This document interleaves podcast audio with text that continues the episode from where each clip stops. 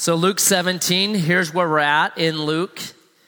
Jesus, in about chapter 9, middle of it, begins to make his way down from Galilee to Jerusalem. On his way, he has a bunch of conversations. It's life isn't the destination, it's the journey. So, Jesus is discipling this crowd of people as he walks down and talks with them. Chapter 16 concludes with this story we call Abraham's bosom.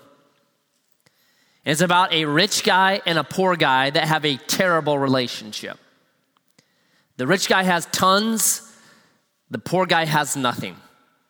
He's laid at the rich guy's gate, so he's probably paralyzed, and the rich guy just walks by him.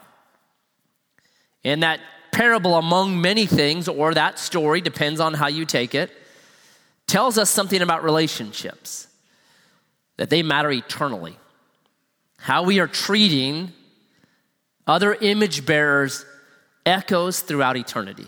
So that concludes chapter 16, talking about relationships. So chapter 17 builds back up, and there's really two things that are covered here. It's how to live in community, relationships. Is there anything harder than that? What did Jesus say? By this shall all men know you are my disciples. By your bumper stickers, by your giant print King James Version leather bound Bible with a little naked baby on the front? Nope. By your love one for another. Why? Because that's hard and it's not normal. So, Jesus, here's how you live in community. And then the second step is here's how you grow in maturity. So, that's what he covers here in chapter 17 as he's taking this walk with his disciples. So, chapter 17, verse 1. And he said to his disciples,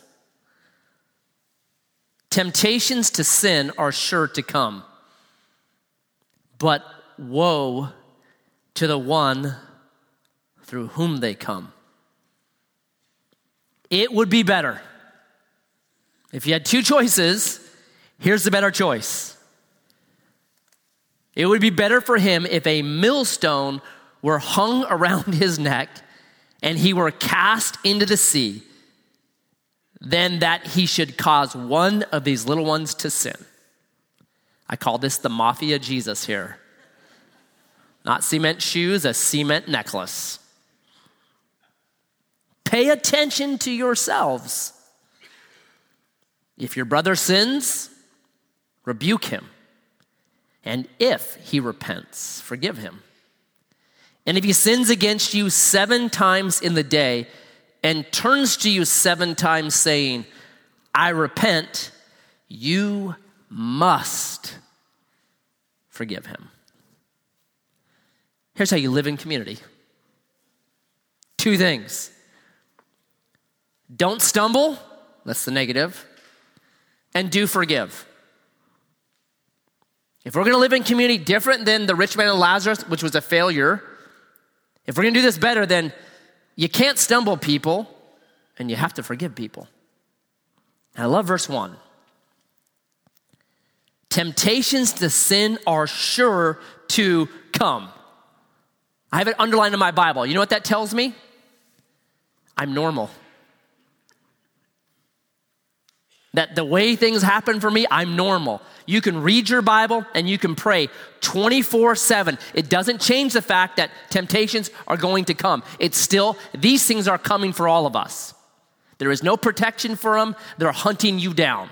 Ceaseless, aggressive. It's coming for you. So I don't know, it was five, six years ago there was this guy who had moved up from Northern California, church in Northern California, and he'd moved up here and he had kind of become friends with this young crew here, and he was telling them that he had attained sinless perfection. I'm like, oh my goodness, are you kidding me? I'm like, really? So, this guy, you're telling me he does Philippians chapter 2 perfectly? That he has put on the mind of Christ? That he esteems people better than himself, that he never looks after himself. He looks after all the things of other people, right? He's a perfect servant. Really?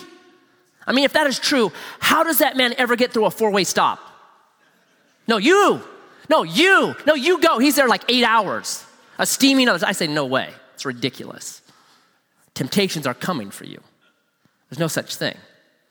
So here's what Jesus says He says, be very careful. Be careful through whom they come. And he says, spells out, better that a millstone's hung around your neck than you cause one of these little ones to sin.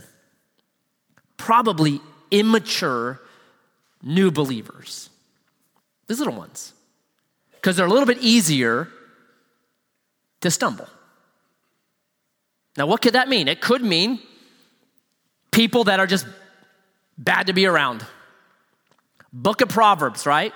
It warns against certain kind of men and it warns, warns about a certain kind of woman. Like, look out for these people. They will steer you down the wrong way, right? They'll suck you back into the garbage that you got out of, and you'll find yourself waking up in the back of a truck, missing your wallet with a new neck tattoo headed to Mexico. So stay away from them. Could be talking about that kind of person.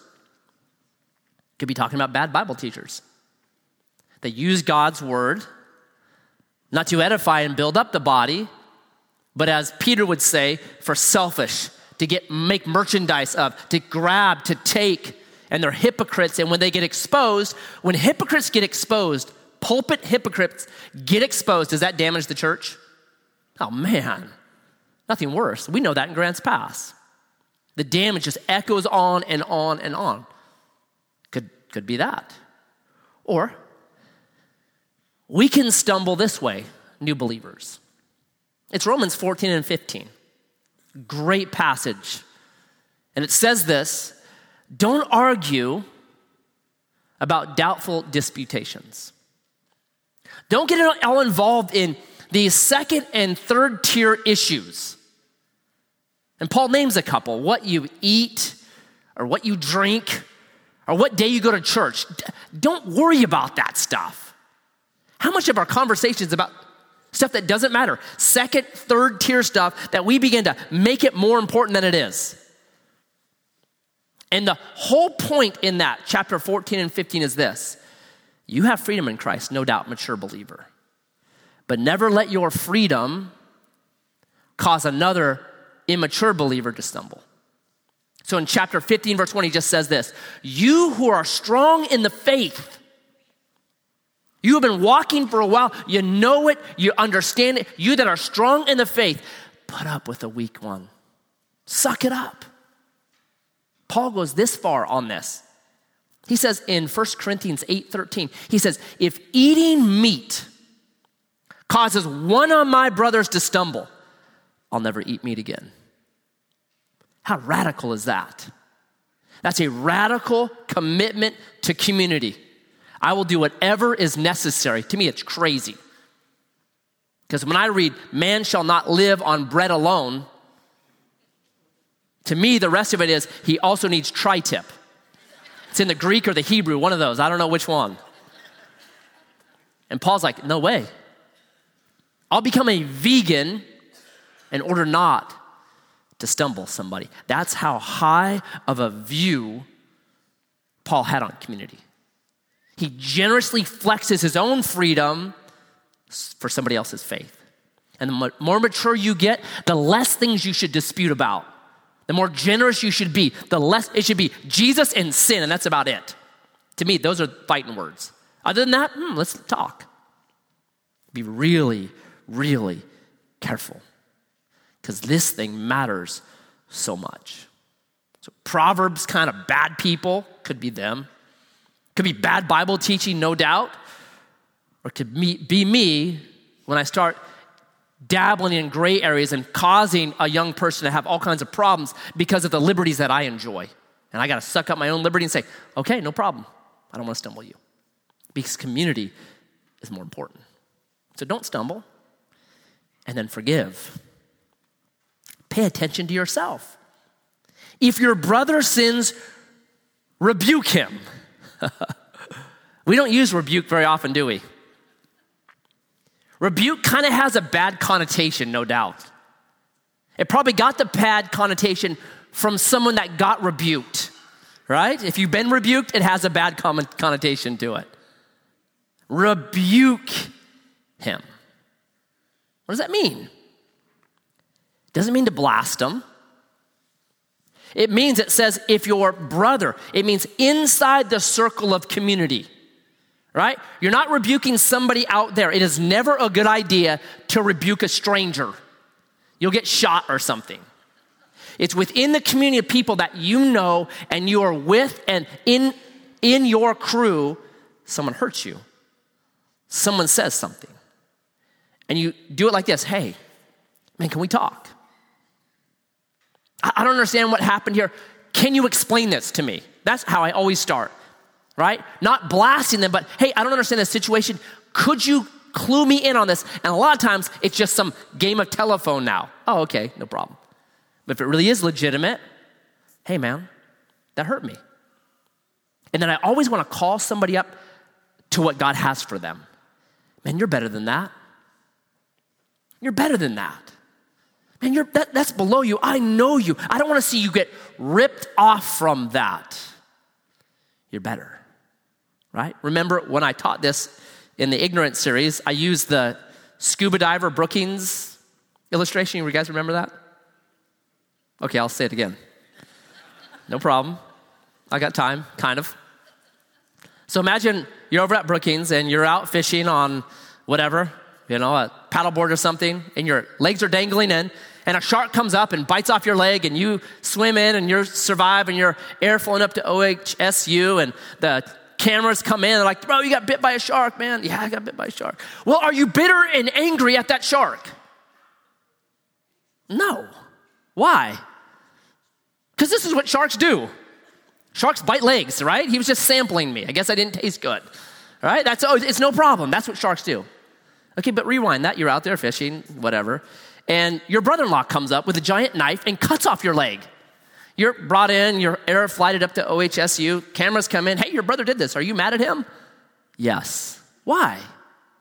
Because that's not how image bearers are supposed to act.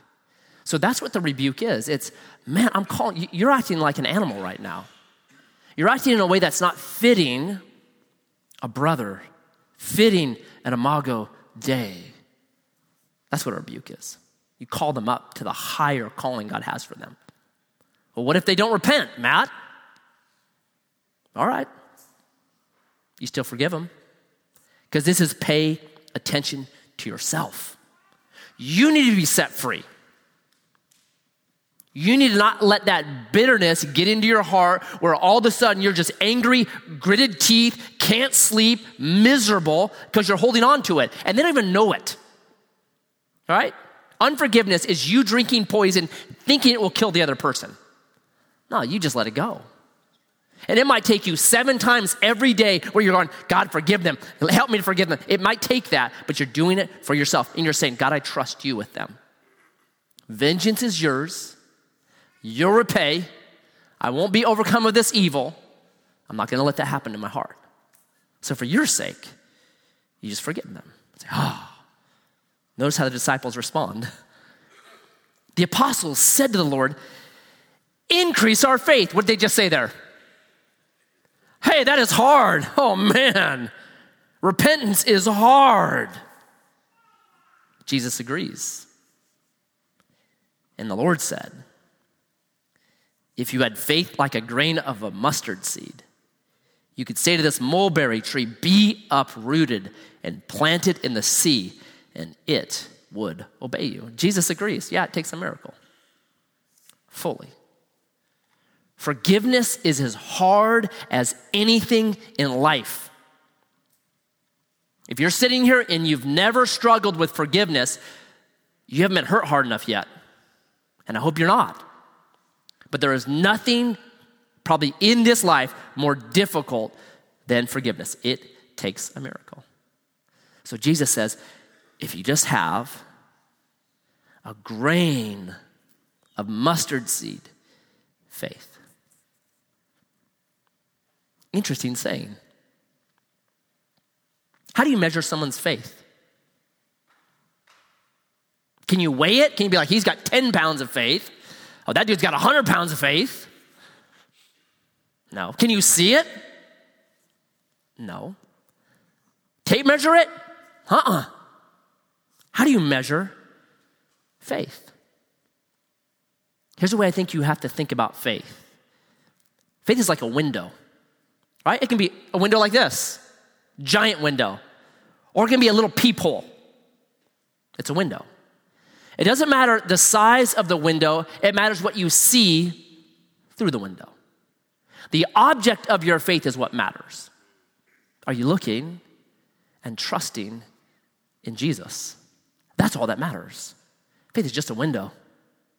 Whether it's a tiny peephole or a giant thing, doesn't matter. Are you looking and trusting in Jesus that He can create in you a clean heart, that He can renew a right spirit in you, that He can change the way you think about that person? Are you trusting in Him? That's what Jesus is saying.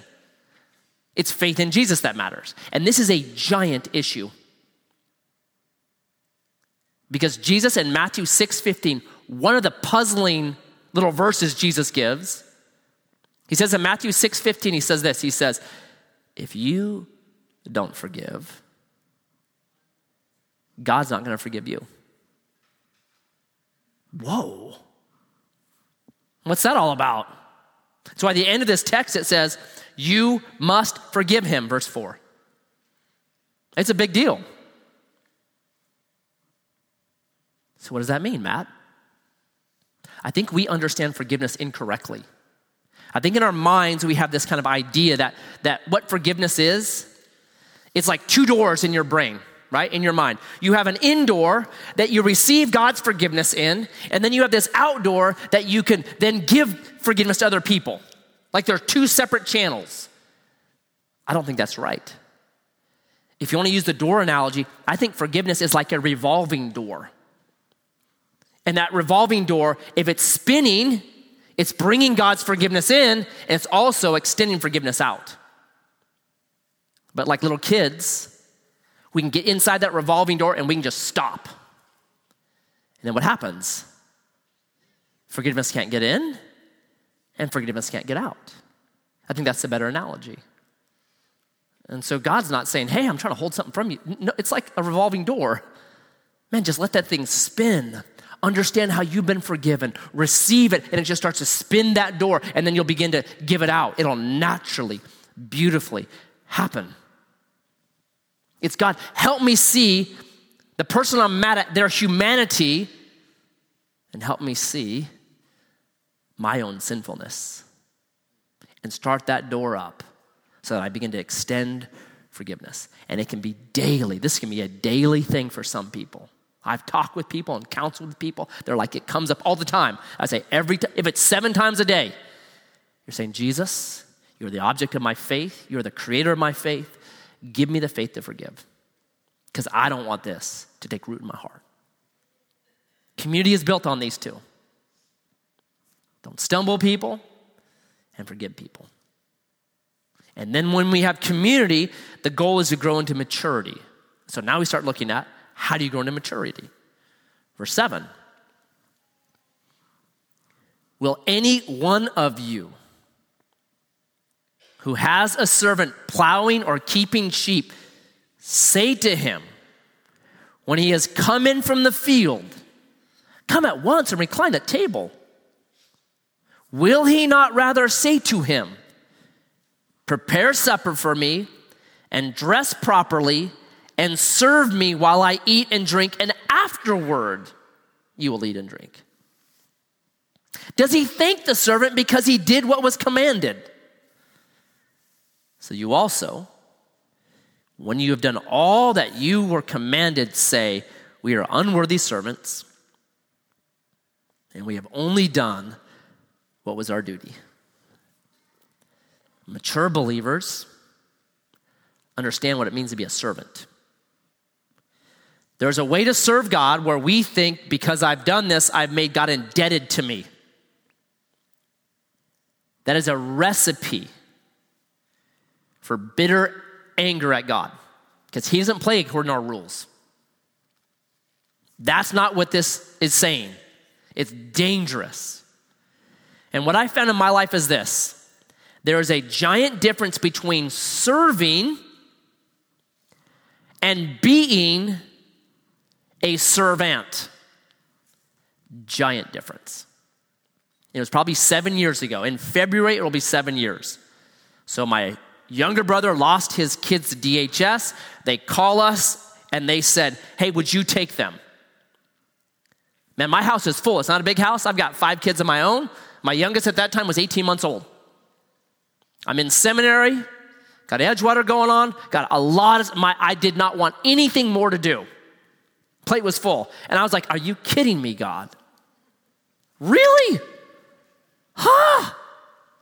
Don't I serve you enough? About that time, I read this passage. It was one of the most convicting passages I've ever read. Because it was like God said, Matt, you're trying to serve me, but you're not really being my servant. You want to put in your eight hours and be like, okay, God, you got it now? I'm going to do my thing. I've worked in the field now, I'm done. But you're coming in, I'm saying, no, there's more to do. Time to cook the meal, time to serve some more because you're a servant. It humbled me. And there came a point where I just said, had to say, okay, Lord, all right, you win. I'll tell you what, I haven't grown more from probably any single thing in my life than those foster care kids. It's grown me as a pastor, as a man, as a husband. I've seen my wife in a new light, like she's just every day my hero. I'm like, you're unbelievable. Those kids, uh, Harry, the heroin addicted baby we got day one, he's my mentor, man. I've learned more from that baby than probably anyone else in my life. Wasn't God saying, man, I'm trying to crush you and get, man, this is the way you grow, man. You're my servant. I want the best for you. Buck up, trust me. Do you have faith like a mustard seed? Do you trust me?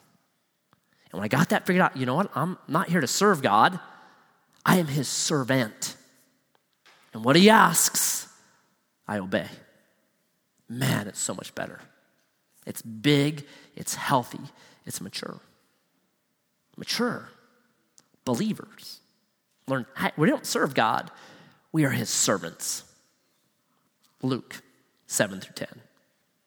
Next, on the way to Jerusalem, he was passing along between Samaria and Galilee.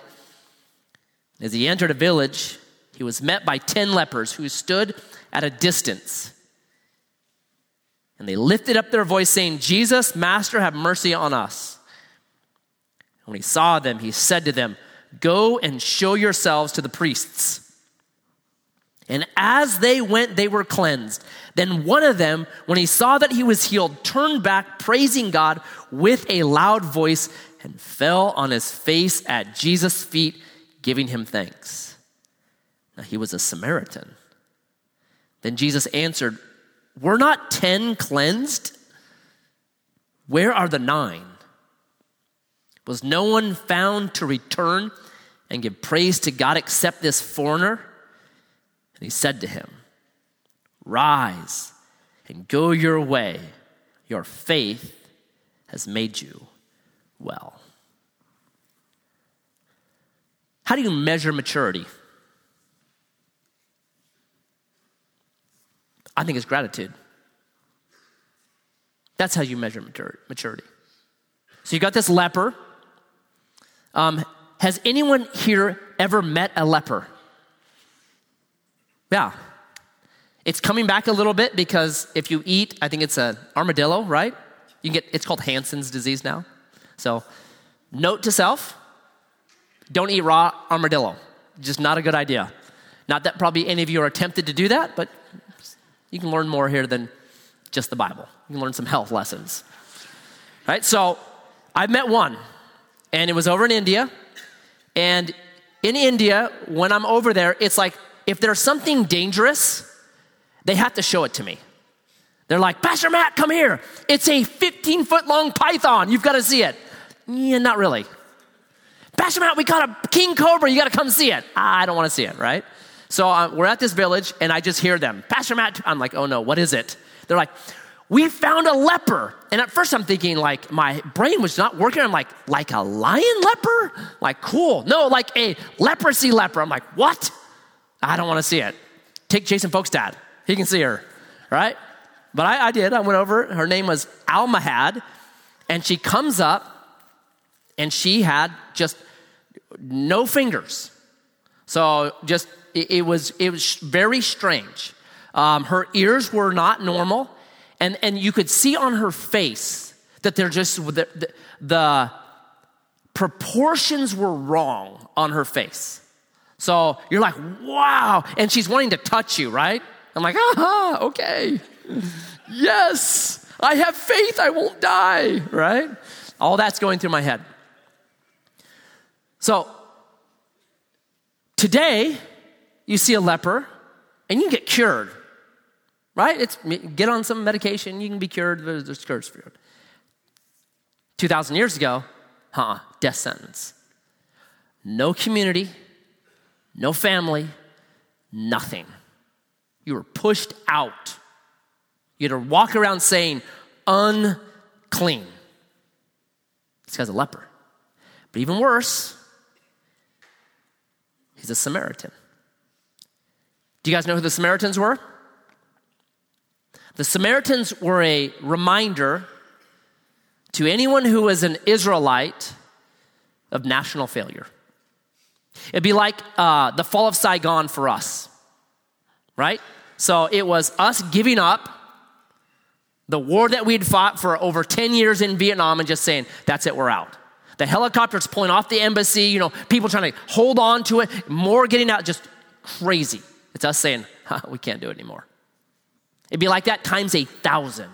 Because what had happened was in 700 BC, 721, the Assyrians came down, destroyed the 10 northern tribes, took a bunch of them off, brutal, really brutal people. Fish hook in the mouth, just line people up, jerk them, and, and run them a thousand miles away. Just crazy. And then they repopulated it with new people.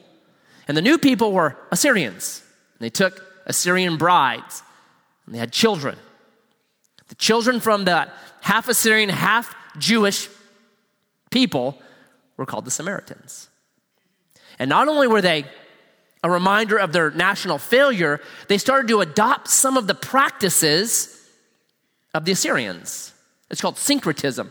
They took a little bit of Yahweh and a little bit of Assyrian religions and they just kind of put them in a blender and they came up with a brand new religion. So they were ethnically, ah, uh, they were historically, ah, uh, and they were religiously, ah. Uh, they were not liked by Israelites. Shunned half breeds. You know what's interesting? What brings them together? A disease. What forms a community of a Samaritan and some Jews? An illness, a disease. It's interesting to me, like what disease can do or what sin can do. Like if the community of faith ostracizes some, some group of people, often they form a new like community over here of ostracized people, of enemies, normally enemies. It's interesting because that's what happened right here.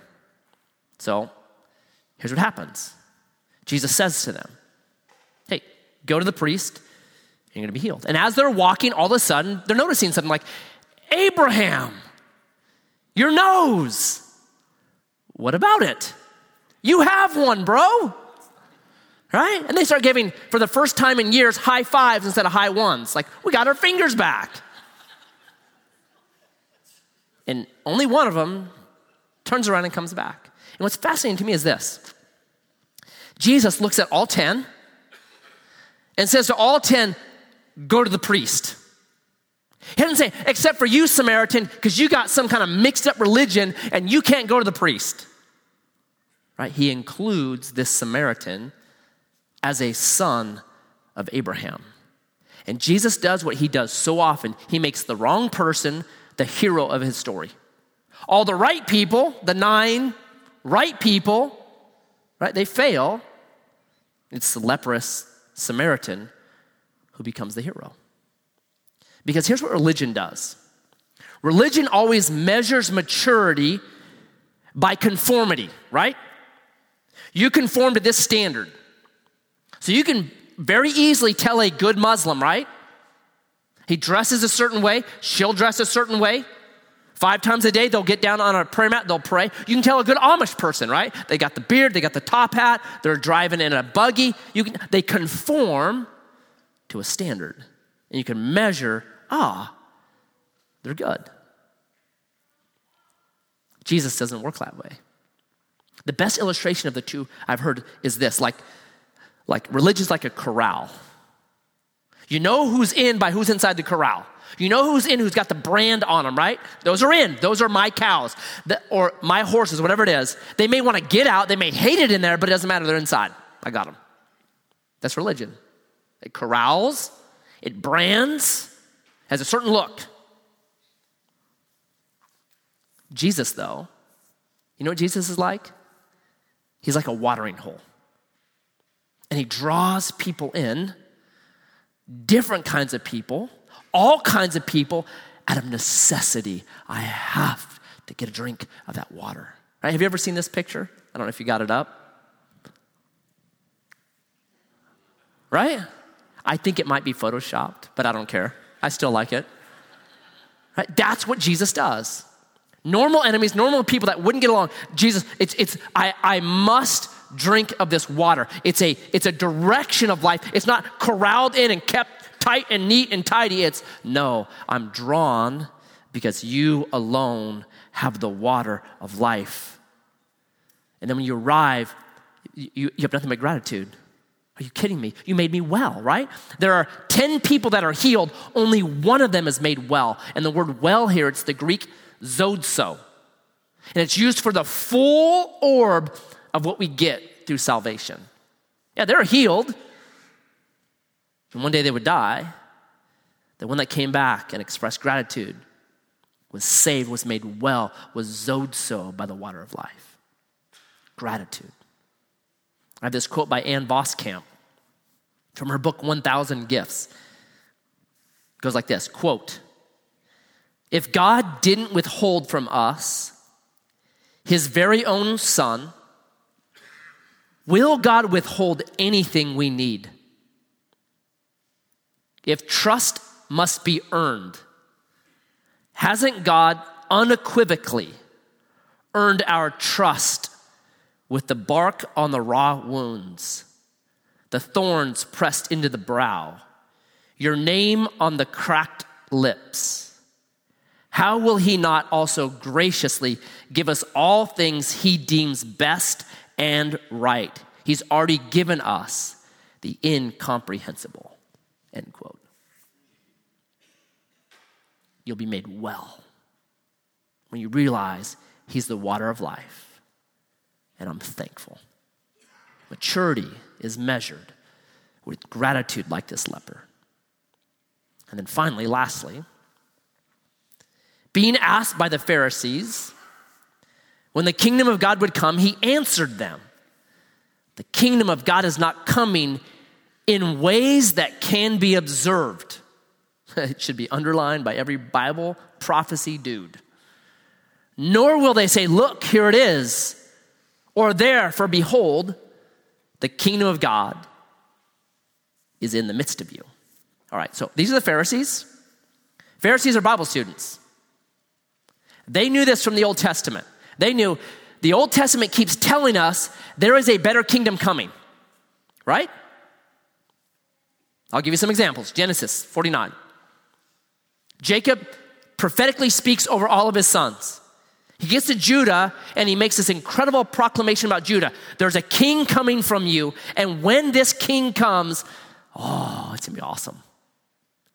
You'll tie your donkey to your choicest vine now, let me ask what happens if you tie a donkey to your best vine?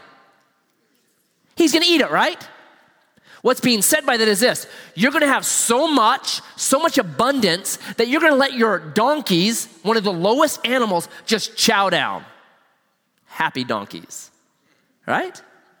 That's what's being said. It's coming like that. You're gonna, it says, wash your clothes in wine. There's gonna be such an abundance of wine, this symbol of joy, this symbol of celebration. There's gonna be such an abundance of it. You're gonna hook a barrel of it up to your washing machine. That's how much you're gonna have, right? It's just massive.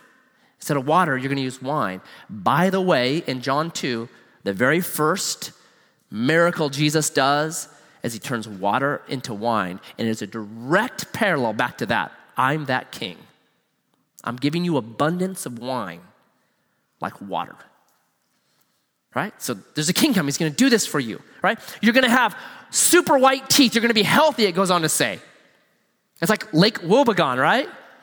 Where all the women are strong and all the men are good looking and all the children above average. Like, it's, this is coming. This kingdom is coming. And it just keeps going. You read Isaiah, Isaiah 65, verse 17, all the way down. There's coming this kingdom where uh, if a person dies at 100 years of age, he'll die as a baby. Just long, productive, incredible lives where lions will eat straw like an ox. We're going to change the very systems of ecology. Like, it's going to be incredible, right? Or Ezekiel. Read Ezekiel 46, 47, and 48, right? Ezekiel has OCD, no doubt, but a brilliant book. In 47, he describes this city. It's a garden city with a river running through it. Brilliant and beautiful and incredible. And then in chapter 48, he gives all these crazy dimensions, but the last verse of Ezekiel says this about this garden city. It says, The name of that city is Yahweh is there. That finally, the unification of heaven and earth again. What was divided and broken all the way back in Eden is now made right again. You and I walk and talk with our Creator, that the name of the city is Yahweh's here. Right? But it begins in chapter 46 with this whole description of the coming prince. There's coming this prince, this ruler, this king. He's coming, he's bringing it right? I can go just on and on and on and on. So they had this category, right? About, hey, there is a kingdom coming. And they ask about it. Now, what they expected was this a Judas Maccabee kind of character. If you know history in 165 BC, Judas Maccabee and his five boys, they come in and they kick a really bad dude out named Antiochus Epiphanes and they free Israel, and Israel's free. So their thing was this when the kingdom comes in, we're gonna have all kinds of wine. Man, we're gonna have health. We're gonna have incredible wealth here, and we're gonna give the Romans the boot. So they're asking that. Right? So what's Jesus' answer? It's already here. Why would Jesus say that? Because he just cleansed the leper part of the same thing, if you read the Old Testament, is when the kingdom comes, disease like leprosy will be done away with. Right? So he's giving them an answer. And then that's all he gives them. It's already here. Pay attention, it's already here. And then he turns and it says, he says to his disciples, The days are coming when you will desire to see one of the days of the Son of Man, and you will not see it. And they will say to you, Look here, or look here. Do not go out or follow them. For as the lightning flashes and lights up the sky from one side to the other, so will the Son of Man be in his day. But first he must suffer many things and be rejected by this generation, just as it was in the days of Noah, so it will be in the days of the Son of Man. They were eating and drinking and marrying and being given in marriage until the day when Noah entered the ark and the flood came and destroyed them all. Likewise, just as it was in the days of Lot, they were eating and drinking, buying and selling, planting and building. But on the day when Lot went out from Sodom, fire and sulfur rained from heaven and destroyed them all. So will it be on the day when the Son of Man is revealed. On that day, let the one who's in the housetop with his goods in his house not come down to take them away. And likewise, let the one who is in the field not turn back. Remember Lot's wife.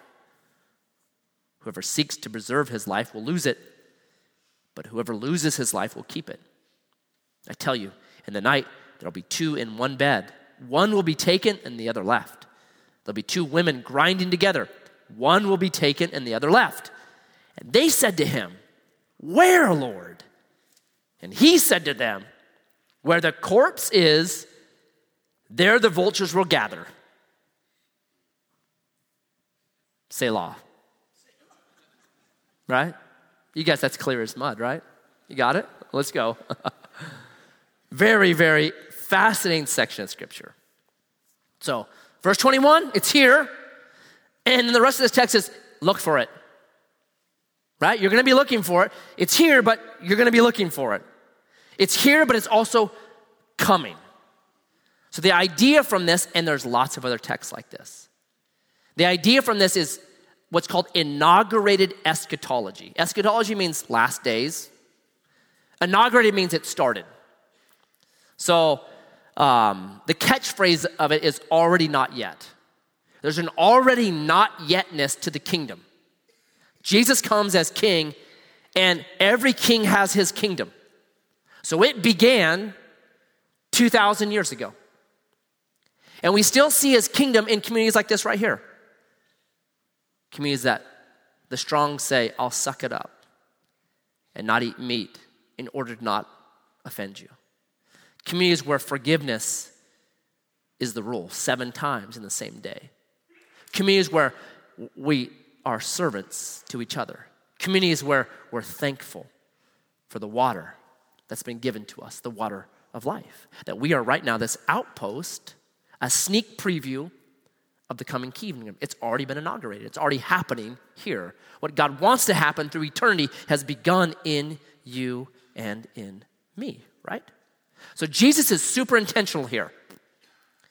And he keeps referring to himself a certain way. Did you pick it up? How does Jesus refer to himself over and over in this text? Shout it out. Son of man. What is that a reference to? Anybody know? Daniel what? Daniel 7. Right? I'll read it for you. I've got time. Plenty of time.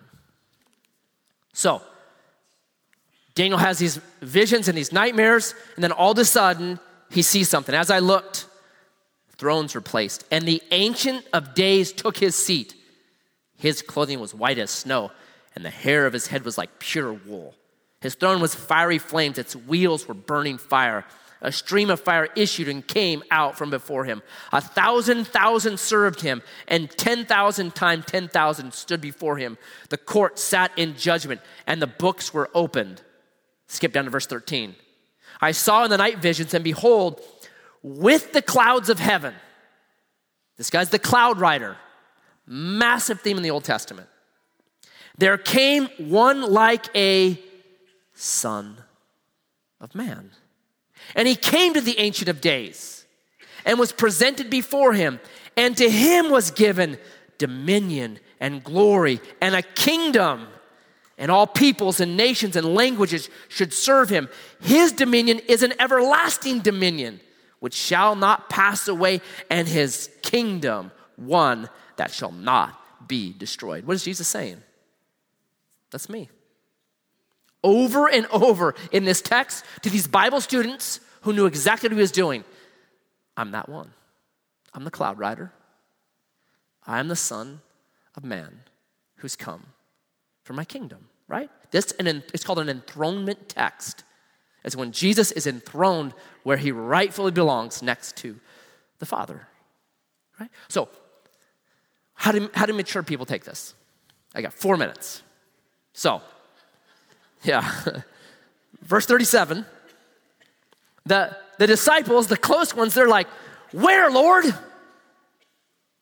Where is your kingdom? Because we're going to bunker down, man. We're going to get our guns and our gold and our AR 15s and we're going to store some bottled water and we're doing it, man. And what does Jesus say? Like a cryptic phrase, doesn't he? Where, Lord? Where the corpse is, there the vultures will gather. It's like, what? He's saying. Right? We're not talking location here anymore. It's like this if you see a bunch of vultures circling around, what do you know? Down below, there's a dead body. You don't have to see the dead body to know there's a dead body down there. So, what Jesus is saying is listen, guys, you're the vultures. There's no where to this. You're the vultures. You're the ones when people see you, they'll know the kingdom's there. He's given a perfect analogy of what we're supposed to be. You and I are vultures, right? If we were an NFL team, we'd be called the vultures. when people see our lives and how we love our neighbor as ourselves and how we live out the kingdom right now, they're supposed to say, there must be a kingdom there. There's a kingdom down below that. There's something to what they're doing right now. That's what he's saying, okay? I could do a whole bunch more on this, but I don't have time. It's brilliant. It's brilliant. As we keep coming back to saying, Jesus, I want to be for your kingdom. I want to live for you, my king. I want to live in a land of repentance and forgiveness. If I'm rebuked, I want to repent. I want to serve. I want to be a servant because I am the vultures that's telling the world this thing is real. There's a real body to this thing. This thing is eternal and it lasts. That's what we're supposed to be. So, Jesus, send us out as vultures. May we be a group of people that the way we fly, the way that we look, signals to the world that's watching that there is a king and there is a kingdom. And it's brilliant and it's beautiful. And it's the water of life. And the king says to all, Come and drink freely. May we be those that demonstrate your kingdom. And we ask this in your name. Amen.